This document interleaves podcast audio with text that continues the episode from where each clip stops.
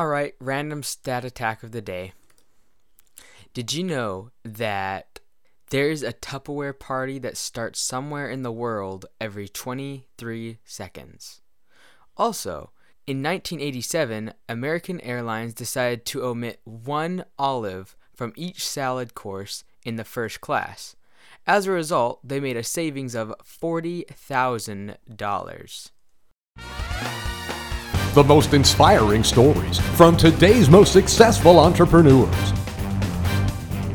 With Business Bootcamp Podcast and your host, Mike Andes.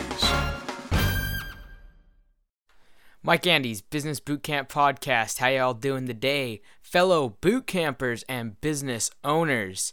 My pleasure today. We are going to have Dean Roberts on the show for an interview. Dean has gone just about everywhere over the world. He's been in the Navy, but he's also started several companies, uh, manufacturing, and he's going to tell us a little bit about a time in his life when he went through some depression and also had some kind of hard things going on in his life, but how he rebounded from that and continued his entrepreneurial journey. Now, he is actually traveling this very minute as we're about to tune in with him. Uh, he's on a road trip, so he actually just pulled over on the side of the road and is going to conduct this interview. So sorry for any audio issues, but it's going to be well worth it, guys. Sit back and enjoy. Hey everyone, welcome on to the Business Bootcamp podcast. It's my pleasure to have Mr. Dean Roberts on the show. How you doing, Dean? Well, how you doing? I am doing fantastic. And so, Great. before we kind of get things kicked off, can you tell us a little bit about your journey? And I know it's a long one, so f- take feel free to take your time and uh, kind of how you got to where you are today. Um, I was born in 1939, and um, I didn't do. I didn't fit in very well. I wasn't. Life wasn't good. I wasn't very happy. I didn't do well in school, and finally, by the age 16, I was thrown out of high school. And um, I joined the Navy. I spent a couple years there, and I didn't um, didn't get along very well with there either. So when I got out of the Navy, my father was in the steel rule die business. He had a shop. He worked by himself, and he was doing about fifteen to twenty thousand dollars a year in sales. And uh, I guess by default, that's what I started to do, and and it, it worked out. I started to um, get interested in the business. I got to be quite skillful as a die maker. And uh, but the thing that really changed my life was somebody gave me a copy of Think and Grow Rich, and I spent a lot of time reading and rereading and rereading that because there, was no money in our family. My father was just barely scratching a living out, and um, it was a, more of a strain on his life from in the beginning when I first started working there. But then um, I, I kind of caught on to the business idea a little bit, and within 15 years, we were in the die cutting business, and my father retired. And at that point, there was uh, a friend of mine sent me a sample of a die cut doll, of a a drawing of a die cut dollhouse kit. And uh, I didn't really like the idea that much, but a friend of one of the guys working there actually made a sample on it, and we took it to a trade show. And within five years, we were doing about $4 million worth of die cut dollhouse kits, and we were the largest manufacturer by far of anybody in the world for that particular little unique corner. It wasn't for kids as much as it was for people that collect miniatures. It's like model railroading for women. And then I spent the next 15 next 20 years actually running the business and traveling doing trade shows. And i was able to take quite a lot of time off because i had a pretty good staff of people that were taking care of things. And in 1996 my son and daughter took the business over completely and i bought a trailer and uh, traveled for a few years. And then i got married and uh, we spent about 10 years with goats and chickens and a lot of gardens and raising most of our own food. And then about seven years ago, we bought a health food store. So that's what got me got me to this point in life. And it's um, very right now we're in um, somewhere on the western part of Arkansas, and we're traveling around with our motorhome for the winter. Dean, can you kind of give some advice or give a personal story of when you were starting your business or for someone that is starting a business? Can you kind of delve into that a little bit? I, I think the most important ingredient is information.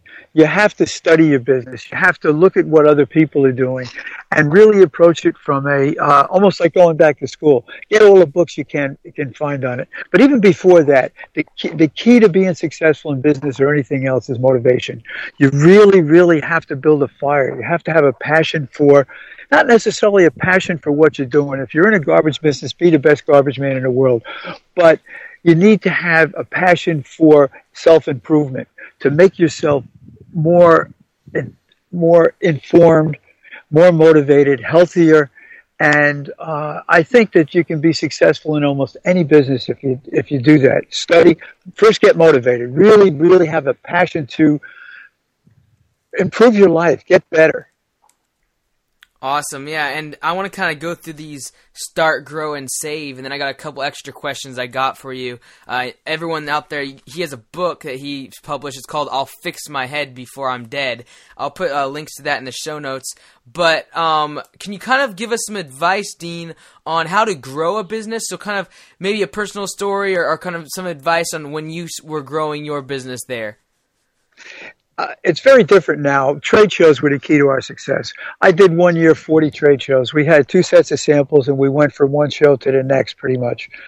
Um, I think that in this in this new era of, of internet commerce, um, certainly trade shows are still a good a good thing. If you've got some sort of a product I was in a manufacturing business, so uh, for, be very different for a restaurant or uh, other any kind of retail business.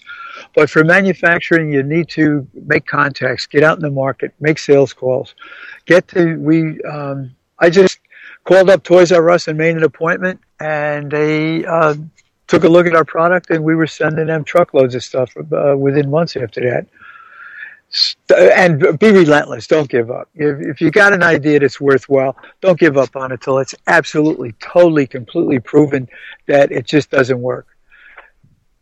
Can you tell us a little bit about that experience with Toys R Us and kind of how that started and kind of how it probably ramped your business up quite a bit there? It was between uh, Toys R Us and Woolworths. The first two years that we started, really, I had we had so much business from Woolworth. I had to really just turn away new stores the purchasing agent, we would uh, he would place orders, but they were for individual stores, and I just had to put my hands up and say, "I'm sorry, we're just not going to be able to do it this year." Um, it's it actually as simple as picking up the telephone, calling up who buys this category. First, figure out what category it's in. Go into a like Toys R Us or Woolworths. There's even within the context of Toys R Us, there are a lot of different buyers for different categories, from from crafts to um, ball games and, and, now computer games. So figure out who your target is, and then just keep calling them. Uh, one of the things I found, if you call people early in the morning, you got a much better chance of getting through to them because quite often they'll get in before the switchboard opens, and if you can find out what their extension is, they uh, they're they're they're a lot more accessible first thing in the morning. Is one of this one of the things that I found. Cool. All right. So, has there ever been a time in your business career or in your personal career uh, where you have had to save your business or gone through an experience where there's been a, a, huge defeat, but you've been able to recover from that? Can you tell us a little bit about that? Oh, three or four times. Um, once I had just, uh, I, I just completely like walked away for about six months. I just went on a. Uh, I started on. I was at a poker tournament in Las Vegas, and uh, I caught a plane to Hong Kong and went to. I spent some time in Manila, and then I roamed around Australia for a couple of months. And by the time I got back, everything was in a shambles. But I, was a. I was breaking up with my wife, and it was a. Uh, it was a hard time, and I. I really was able to, in doing that, gather my strength back and and get a vision for what I wanted to do. And it was a struggle. I barely stayed in business for a year or two, but then I came up with a a, a, a patent, an item that we were able to get a patent on. It was called a puzzle postcard, and we sold it to the post office. And that was like uh, turned out to be like a money hose.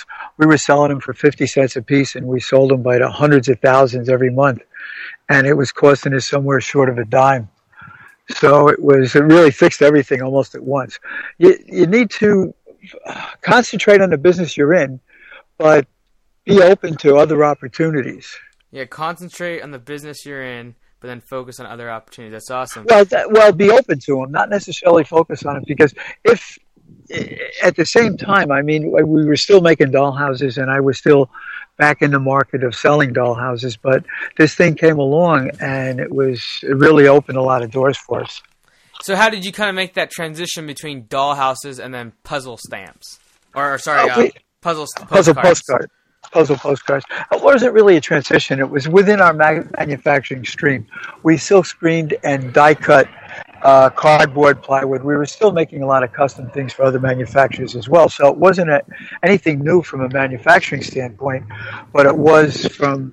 I mean, selling post. The, the, there's nothing easier than selling a post office when you get started because they just uh, it sold really well at uh, at re, in the in the post in the post offices and there are uh, only 40 different districts, I think, or something like that. And you just, you know, if one district is successful, they like to follow suit. It was easy to sell them after we got started. I don't even know if they sell products anymore. In fact, that's what happened to that deal. We were going gangbusters, making them by, a, you know, and then all of a sudden they changed the law. They weren't, they stopped selling products. So you don't, don't ever count on everything lasting forever. So now you're doing that health store business. Can you kind of tell how that all kind of came into play? Well, it was uh, I, we had been retired. As I said, we were retired for about ten years, just uh, mostly staying home. We grew grew our own food. We traveled a little bit in the winter, but not even a lot then. So this one of the guys I played poker with was, had this health food store, and he decided he was just going to close it. And my wife and I have been very interested in uh, good health and, and healthy eating for a long time. So we kind of toyed with the idea, and then finally he says, "You know, January first, I'm closing the business. I'll pay. I'll pay the mortgage on the building. I don't care. I just got to get out of here." He he was moving to Hawaii, so we said, oh, "We'll we'll give it a shot." So we gave him a very modest amount of money for it, considering the size of the business, and we started it up. And now we've got. Uh, uh, we are doing about seven or eight times as much sales as he was, and we've got maybe 13, 14 people working there. That's the Green Earth Health Food Store in Oneonta, New York. If anybody lives in that area, we'd happy, be happy to see us.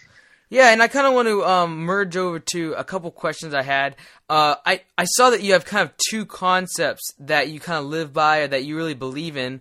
One of which is study, exercise, meditate, and write every day. Can you kind of expand on that one, Dean? Yeah, I, it, somehow I fell into that pattern 35 years ago, and every morning, including this morning, I, there's four or five books that I turn to for. Uh, it's not a question of what you know; it's what you can remember. You know when you need to know it. I know every day, every minute of my life, I should chew my food, but it's only when I'm eating I seem to forget it. So to you need to reinforce good habits, I, I think, all the time. And I so I would get up first thing in the morning, I have a couple a couple cups of coffee, and I would read. For the last thirty years, I've been reading Marcus Aurelius's Meditations. Just a, just one, it's it's broken up into short paragraphs. So I'd read a couple paragraphs of that. And another standard that I've read for many years is The Master Game by Robert de Ropp. And I'll do that for 15 or 20 minutes and then I'll pick out some key point that really made sense to me and I'll write about that. Most of the, most of my journals are not, I, I mention what I'm doing and what's going on in my life, but, uh, most of it is focused around different concepts and kind of talking to myself about how I'm going to implement it today. And today's the, yeah, I mean, I was, I just read something this morning I wrote 30 years ago about the, the, today's the day of revolution, you know, and then three days later I was walking around depressed and angry. And, uh, so it's a, it's a struggle to remember and to train yourself to be able to live by certain things that you know are right. And the, the third thing is exercise. If I don't exercise now and for my whole life, I couldn't make anything work right. I'd have to get out and do something. When I was younger, it had to be like a lot of vigorous bicycling or running or something before I did it, before I even got into the factory. And uh, meditating, same thing. It kind of slows things down, you know, juice them up on some exercise and then slow them down with some meditation and stay focused and what's your purpose. That other, well, another thing I didn't mention here, but I've always done, is make a list. Every morning I try to figure out what's the five or six key things that I can do today that would bring my life further along to where I want it to be. And a, a, practice I got into recently, I cut the back out of my cell phone case and put cards in there, and I'll write on the back of the uh, on these cards what exactly am I going to bare bare bones absolutely have to get done today. And those picking out the right key projects and making sure you get them done before the sun goes down is the way to move forward. Awesome. And what kind of what's the driving force behind doing all those things? Studying, exercising, meditating, writing. What what what's the reason why you do that, Dean? First was to eh, not not be a crazy man anymore, to not be depressed, to not be angry, to not be flying around on uh, uh, half crazed. Um, I don't know what, and I pretty I pretty much achieved that. I don't get depressed. I haven't been depressed in years, and it's very rarely I get angry about anything. But the second reason was I want to. I'd like to serve the world. I'd like to help other people I look back over my life and I say how lucky I was. What a great experience. I traveled all over the world. I, have been associated with some such wonderful, uh, loving people that I work with at my at, at presently at my company and uh, uh, business associates and sales reps and uh, suppliers that I've dealt with over the years. And, and uh, it's just to get better, to keep improving your situation. And I'm 75 and I have unrelenting uh, resolve to uh, move forward and to move out into the world and try to serve people. And the idea behind the book is to get people two lessons. You can always make the situation you're in right now some improved in some way. You can you can if it's no other way except by sending positive will to the people that are around you, strangers, your, your brothers or you haven't seen in two years and secondly, through study, exercise, and good health, of course. You need to eat right, you need to exercise and drink enough water, get enough sleep. All right, yeah. So, and you kind of mentioned about there's a time in your life where you're kind of depressed, down, things weren't going good. Uh, I know it's personal, but can you kind of delve into kind of more that depressive kind of time of your life and how you kind of rebounded from that and what was going on exactly at that time? You know, I spent hundreds, probably thousands of hours with four different drinks, and I tried several different kind of. I took lithium and I took Thorazine at one point. I, it was it was something really wrong with me, and I and I haven't totally figured out what it was. If it was, my mother was very very depressive when I was a kid. She was she would get into manic states where she couldn't do anything except sit in a chair and wring her hands and my father would take her in for shock treatments and after 20 or 30 of those she would get so she was back to normal again for a while so maybe there's a, a genetic component to it but um, uh, there's a way out of it and that's what I realized when I started to read Marcus Aurelius' meditations, because he talks so much about the ruling, that, that part of us that, that is, stands above and be outside of the whole experience and creates our experience. I just, you know, I just wouldn't give up. I figured I don't want to, I just don't want to live like this. Let's go for the home stretch, Dean. I want to ask what your favorite quote is and why you chose that one.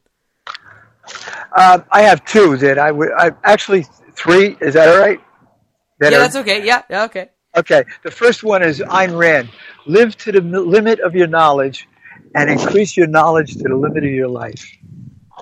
And what that meant to me when I read it uh, that was one of the first books that I, I, read, Atlas Shrugged, and it was had a big impression on me.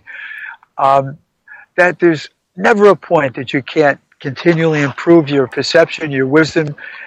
And the second one is from Robert de Ropp, and he wrote, "By skillful means, one can be comfortable even in hell."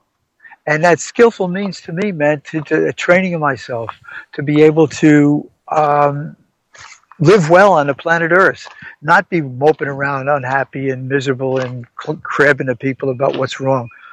And the third one is help me as much as anything else. In the poem by Robert Service, The Cremation of Sam McGee, um, it, the background is they're mushing their way over the Dawson Trail, and uh, his friend dies, and he, he makes this promise to him that he's going to. Uh, the, the guy that's dying says, It ain't being dead's my awful dread, it's the icy grave that pains. So I'm asking you to swear, come foul or fair, you'll cremate my last remains. So he makes this promise, and then it's everything's going wrong. This, the trail's bad, the dogs are sick, and, and, it, and he says, A promise made is a debt unpaid. And somehow, every time I was getting some kind of a commitment made, some kind of a promise I made to somebody, that would flash into my mind. And it really, to have a word of iron, you know, when you tell somebody you're going to do something, it's either death or that, is a very, very strong personal uh, uh, uh, characteristic. And it served me well over the many years since I read that line. Awesome. That's awesome, Dean. I liked all three of those. And I want to give you 20 seconds here at the end of the show and kind of give you a sprint if you like. And can you kind of share with our listeners uh, what you think is most valuable that you have to offer? I would hope to be able to motivate somebody to make the best of their life. Don't settle for what you're doing if you don't like it. If you're happy, that's great. But if you're not, fix it. Study, pull yourself up to wherever standard you feel that you would like to be and make it and reach higher all the time before we go off air, could you kind of share with our listeners how they can connect with you? Okay. Um, you can reach me at Dean at Restless Trader, R E S T L E S S T R A D E R. The book's available at uh, Kindle, on uh, Amazon, and it's also available at Nook. All right, Dean, I really appreciate your time, and you guys have a great trip. That's great. Thanks a lot, Mike. Keep up the good work. That was great. I don't think I've ever conducted an interview with a guy on the side of the street, but that's cool, I guess. awesome to speak with Dean today. And like he said, you can check out his book. And if you do look at the book, it's very uniquely written. And like he said, he doesn't ri- write in a traditional way, more of like writing to himself or kind of like a, a journal entry. And so, pretty cool if you want to check that out and very interesting life that he has led. All right, guys, I'm going to let you go. Make sure you check out the show notes on the website, businessbootcamppodcast.com slash episode 13. And make sure you also apply for the boot camps. Get your questions answered live and in person. We'll see you guys next time, episode 14 and beyond.